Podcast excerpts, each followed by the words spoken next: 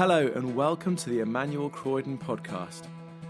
At Emmanuel Croydon, we exist to be a community drawn together by our desire to know and follow Jesus.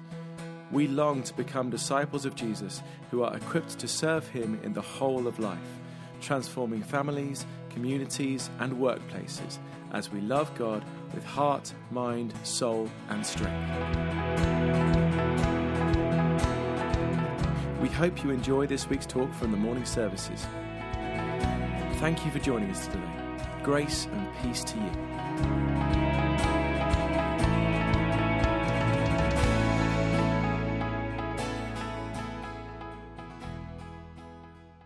The reading is taken from Exodus chapter 2, starting at verse 11, and you can find that on page 59 in the Pew Bible. One day, after Moses had grown up, he went out to where his own people were and watched them at their hard labor. He saw an Egyptian beating a Hebrew, one of his own people. Looking this way and that, and seeing no one, he killed the Egyptian and hid him in the sand. The next day he went out and saw two Hebrews fighting. He asked the one in the wrong, Why are you hitting your fellow Hebrew? A man said, Who made you ruler and judge over us? Are you thinking of killing me as you killed the Egyptian? Then Moses was afraid and thought, What I did must have become known. When Pharaoh heard of this, he tried to kill Moses, but Moses fled from Pharaoh and went to live in Midian, where he sat down by a well. Now, a priest of Midian had seven daughters, and they came to draw water and fill the troughs to water their father's flock. Some shepherds came along and drove them away, but Moses got up and came to their rescue and watered their flock. When the girls returned to Reuel their father, he asked them, Why have you returned so early today? They answered, An Egyptian rescued us from the shepherds. He even drew water for us and watered the flock. And where is he? Reuel asked his daughters. Why did you leave him? Invite him to have something to eat. Moses agreed to stay with the man who gave his daughter Zipporah to Moses in marriage. Zipporah gave birth to a son, and Moses named him Gershom, saying, I have become a foreigner in a foreign land. During that long period, the king of Egypt died. The Israelites groaned in their slavery and cried out, and their cry for help because of their slavery went up to God. God heard their groaning, and he remembered his covenant with Abraham, with Isaac, and with Jacob. So God looked on the Israelites and was concerned about them. This is the word of the Lord. Thanks be to God.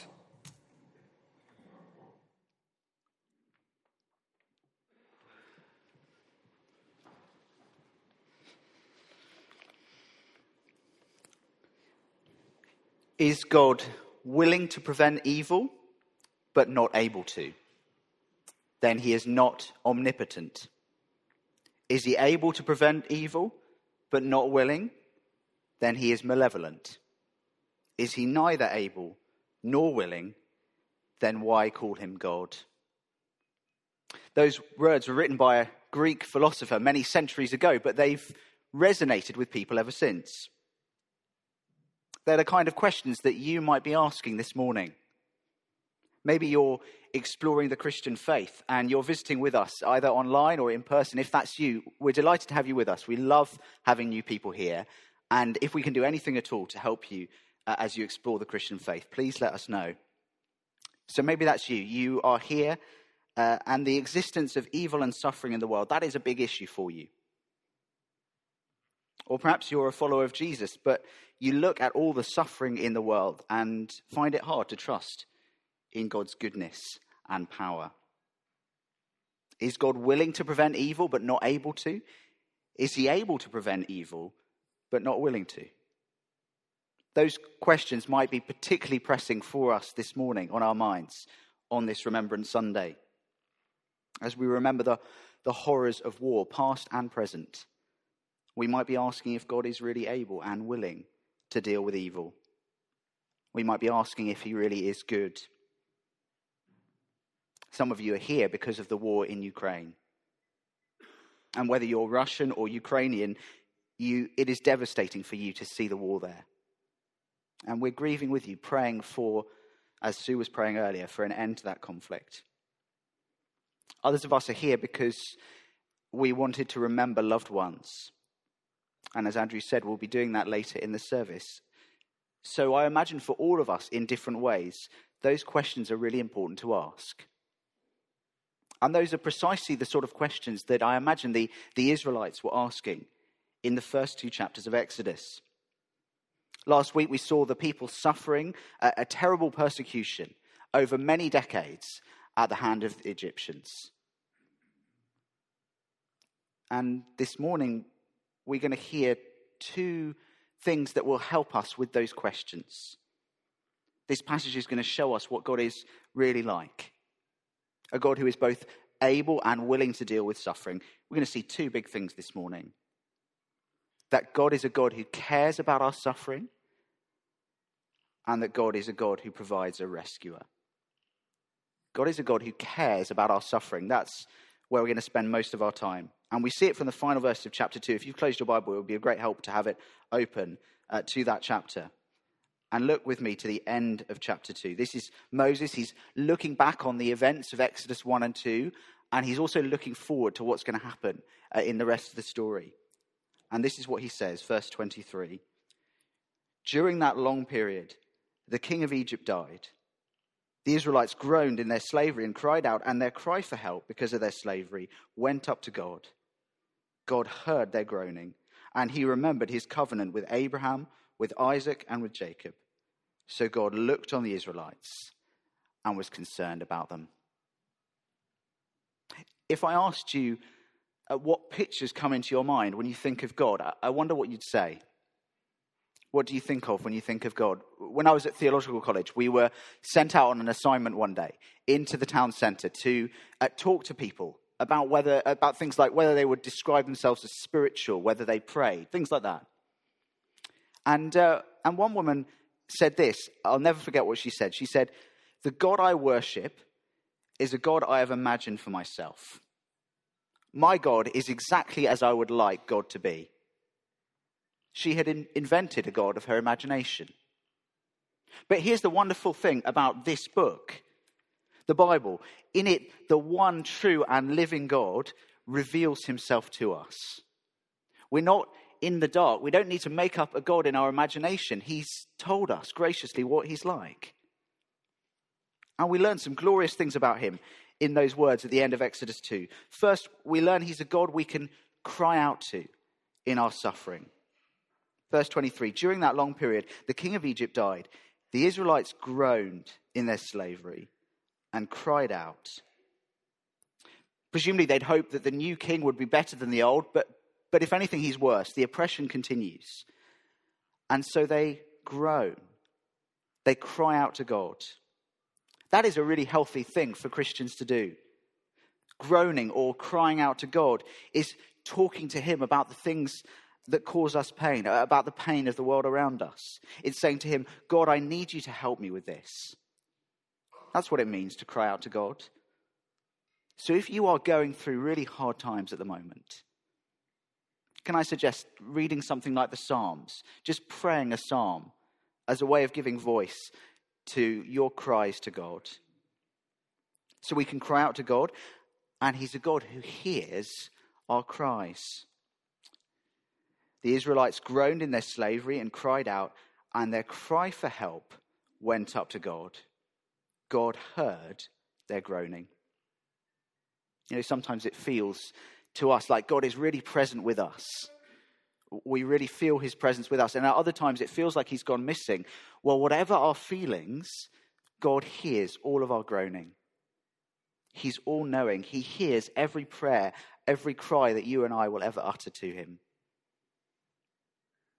And then he's a God who's faithful to his promises. God heard their groaning and he remembered his covenant. We saw last week, even though the Israelites couldn't see what God was doing, he was at work behind the scenes. He was bringing about his promises to his people that he would make them into a great nation in a promised land, enjoying his blessing. And we're going to see God continuing to answer those promises as the book of Exodus continues. It's what Moses means by saying that God remembered his covenant. It's not that God had forgotten his promises, it's that now was the moment where God was choosing to act on them. And God is still that kind of promise keeping God today. He's kept, been keeping his promise to build his church. There are, there are great multitudes of people throughout the world who worship Jesus, who, who enjoy, like us, the blessings of following him, and who enjoy the, the promise that one day he will come back and will enter into that final promised land, the new creation, in the presence of God, apart from the presence of pain. So we can cry out to God in our suffering. He hears our cries. He's faithful to his promises. And he cares about our suffering. God heard their groaning. He remembered his covenant. So God looked on the Israelites and was concerned about them. God was concerned about their suffering. Literally, that means he knew their suffering. He knows my suffering. He knows your suffering. And he cares deeply about it. I wonder how that picture of God from these verses compares to your picture of God. How wonderful to know that this is what God is like. He is a God we can cry out to. When we come later on in our service to that moment where we can light a candle in remembrance of someone we love, that is a way of crying out to God in our grief. But as you do that, you do that knowing that He is a God who hears your groaning, that He is a God who is faithful to His promises. Today, on Remembrance Sunday, is a, a great opportunity to remind ourselves of of this rock solid promise from Psalm 46. One day God will make all wars to cease to the ends of the earth. On that day when Jesus returns to establish his new creation. And even as we wait for him to fulfill that final promise, we can go through life knowing that this is the kind of God he is. The kind of God who cares about our sufferings.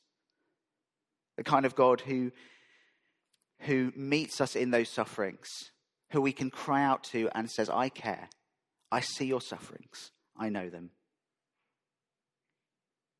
And if that is what God is like, a God who cares about our sufferings, then as Jesus' followers, if that is who we are this morning, we are going to want to care about the sufferings of others too. That is why it is, it is really good that we are at a point in church life where we are thinking really carefully about how we respond uh, to the rising cost of living. Uh, there are some, some people who've been wonderfully involved in, in, planning and praying towards that. And we're now in a position to be able to, to talk about some of the needs that we have as a church family, uh, to reflect God's heart for the suffering. Uh, one of those needs is, is to grow our pastoral care team. We have a wonderful pastoral care team. Uh, they give a huge amount in serving us, and we're really grateful to them. Uh, but we could do, really do with one or two men to join that team. Uh, so if that could be you, uh, do come and speak to me or to Carol Trower after service. And then, are we ready to show God's care to the community? Here are some concrete ways that we could get involved. On Fridays, we're uh, planning to open a cafe, a, fr- a place, uh, a free place for people to drop in free tea, coffee, soup, uh, and an opportunity to, to experience through us uh, the love of Jesus. We're also hoping to create some space in the centre where people can come and work from. They'll be able to enjoy the warmth of the centre, free tea and coffee, and again, a welcome from us as a church family. We already run various ministries Salam, the English classes for women, uh, and uh, ministries to those who are homeless, ministries to refugees, and to the food banks. So you can get in touch if you think you could help with any of those ministries that are already happening. And we're really keen to support things that are happening uh, elsewhere in Croydon. Uh, things like the Christians Against Poverty Debt Centre. So there'll be training available for people who would like to get involved in that. And we've set up a financial support fund. Uh, if you haven't heard about that yet, that is uh, the details of that are on the website, and you can give to that if you're in a position that you have surplus to give so that those who are in financial hardship uh, can be blessed by us as a church family. You might like to consider giving out of the energy rebate that you got from the government. So, if you have a heart to get involved in, in any of those things, uh, all of the details are, are, came out in the Friday email. They're on the website as well. And if you want to get involved in any of those things, you can speak to Al Rosevear, to Matt King, or to Carol Trower. They've all been involved uh, in getting us up and running with this. And you can email them at cww at But again, all of the information about that uh, is in the email that came out on Friday. So, what is God like? He's a God who cares about our suffering. That is who we're called to be as well. But, but maybe that picture of God it just doesn't seem to fit with your view of the world. Perhaps as I've been speaking, you've been thinking, but how can I know that that is what God is like when I see so much evil in the world? How can we know that God is good in the face of war? And that brings us to the second thing that our passage teaches us about God. We're going to look at it more briefly, but it's really important. God is a God who provides a rescuer. Last week we saw how, in the midst of God's people suffering, he was at work. He allowed the baby boy Moses to grow up in Pharaoh's household. It looked like maybe this was the, the person through whom God was going to bring about the rescue of his people. And then it feels like everything goes wrong. Moses gets into a fight in verse 11 with, with a man, an Egyptian, who is beating up a Hebrew. Uh, and he ends up killing him. He thinks no one's noticed, but actually the story spreads like wildfire and he has to flee from Pharaoh's anger. It seems like God's plans to deliver his people have been derailed again. But actually, when we look closely, we see God is at work precisely in this. See, what God is doing in these verses, verses 11 to 22, is He is preparing Moses for the ways that He will eventually bring the people out of Egypt. Look with me, and, and I'll show you where I'm getting that from. We're told in verse 11 that, that Moses went to see the sufferings of his own people. And that's exactly the language that God uses about himself uh, in the next chapter, when we're told that God had seen the affliction of the people, his people in Egypt. In other words, when, when Moses rescued that Hebrew from the Egyptian who was beating him up, it was a picture of how God would rescue all of his people. And then there's another picture. Moses, he flees to Midian, and as he's sitting by a well, he notices that there are uh, these shepherds who are cruelly preventing these daughters of Reuel from drawing water. And his compassionate heart goes out to them. Verse 17 Moses got up and came to their rescue and watered their flock. Today, we honor those who have put their lives on the line uh, to secure the freedoms we enjoy. And, and that is what Moses does in these words. He, he, he puts himself on the line for these women, he comes and rescues them. And again, here we're meant to see a picture of how God will rescue his people from Egypt through Moses. We know that because the word rescue in verse 17 is exactly the same word as the word used to describe how God brings his people out of Egypt. Chapter 14 says, The Lord saved, same word, rescue, as verse 17. The Lord saved Israel that day from the hand of the Egyptians. So those pictures are there to show us that, that in Exodus 2, God was, God was preparing Moses to be the rescuer of his people. That's how he showed his love for his suffering people. That's how they knew that he was faithful to his promises. And you and I can be certain of God's love for us today when we suffer because, because He sent another rescuer. God the Father sent His one and only Son into the world to rescue us from our slavery to sin. See, some people say, I would believe in God if He showed up. Well, He has shown up. He's shown up in the person of the Lord Jesus. He's come to be the rescuer we all need. And that shows us that God is, is not distant from the events of the world. He's not distant from our sufferings. He cares about the detail of our lives. And we know that for sure because, because he sent his one and only Son. That's how we know that he cares about our suffering. What a wonderful God we have. A God who cares about our suffering. A God who shows that by sending his own Son as our rescuer. Well, in response to our compassionate God, we're going to sing together. So if I can invite the music group up. Uh, and as they come, I'm going to read some words of this song. You might like to sing these words in a moment as a way of calling out to God, uh, of reminding yourself of his faithfulness. Or you might like to just listen to them and use them to praise God that he is a God who cares about our sufferings. Faithful one, so unchanging, ageless one, you're my rock of peace. Lord of all, I depend on you. I call out to you again and again. You're my rock in times of trouble. You lift me up when I fall down. All through the storm, your love is the anchor. My hope is in you alone. Why don't we stand to sing together? Thanks for listening to the Emmanuel Croydon podcast. For more information about our church and everything we have going on, visit our website emmanuelcroydon.org.uk. You can also follow us on Facebook, Twitter, and Instagram to see and hear what's going on in the life of our church.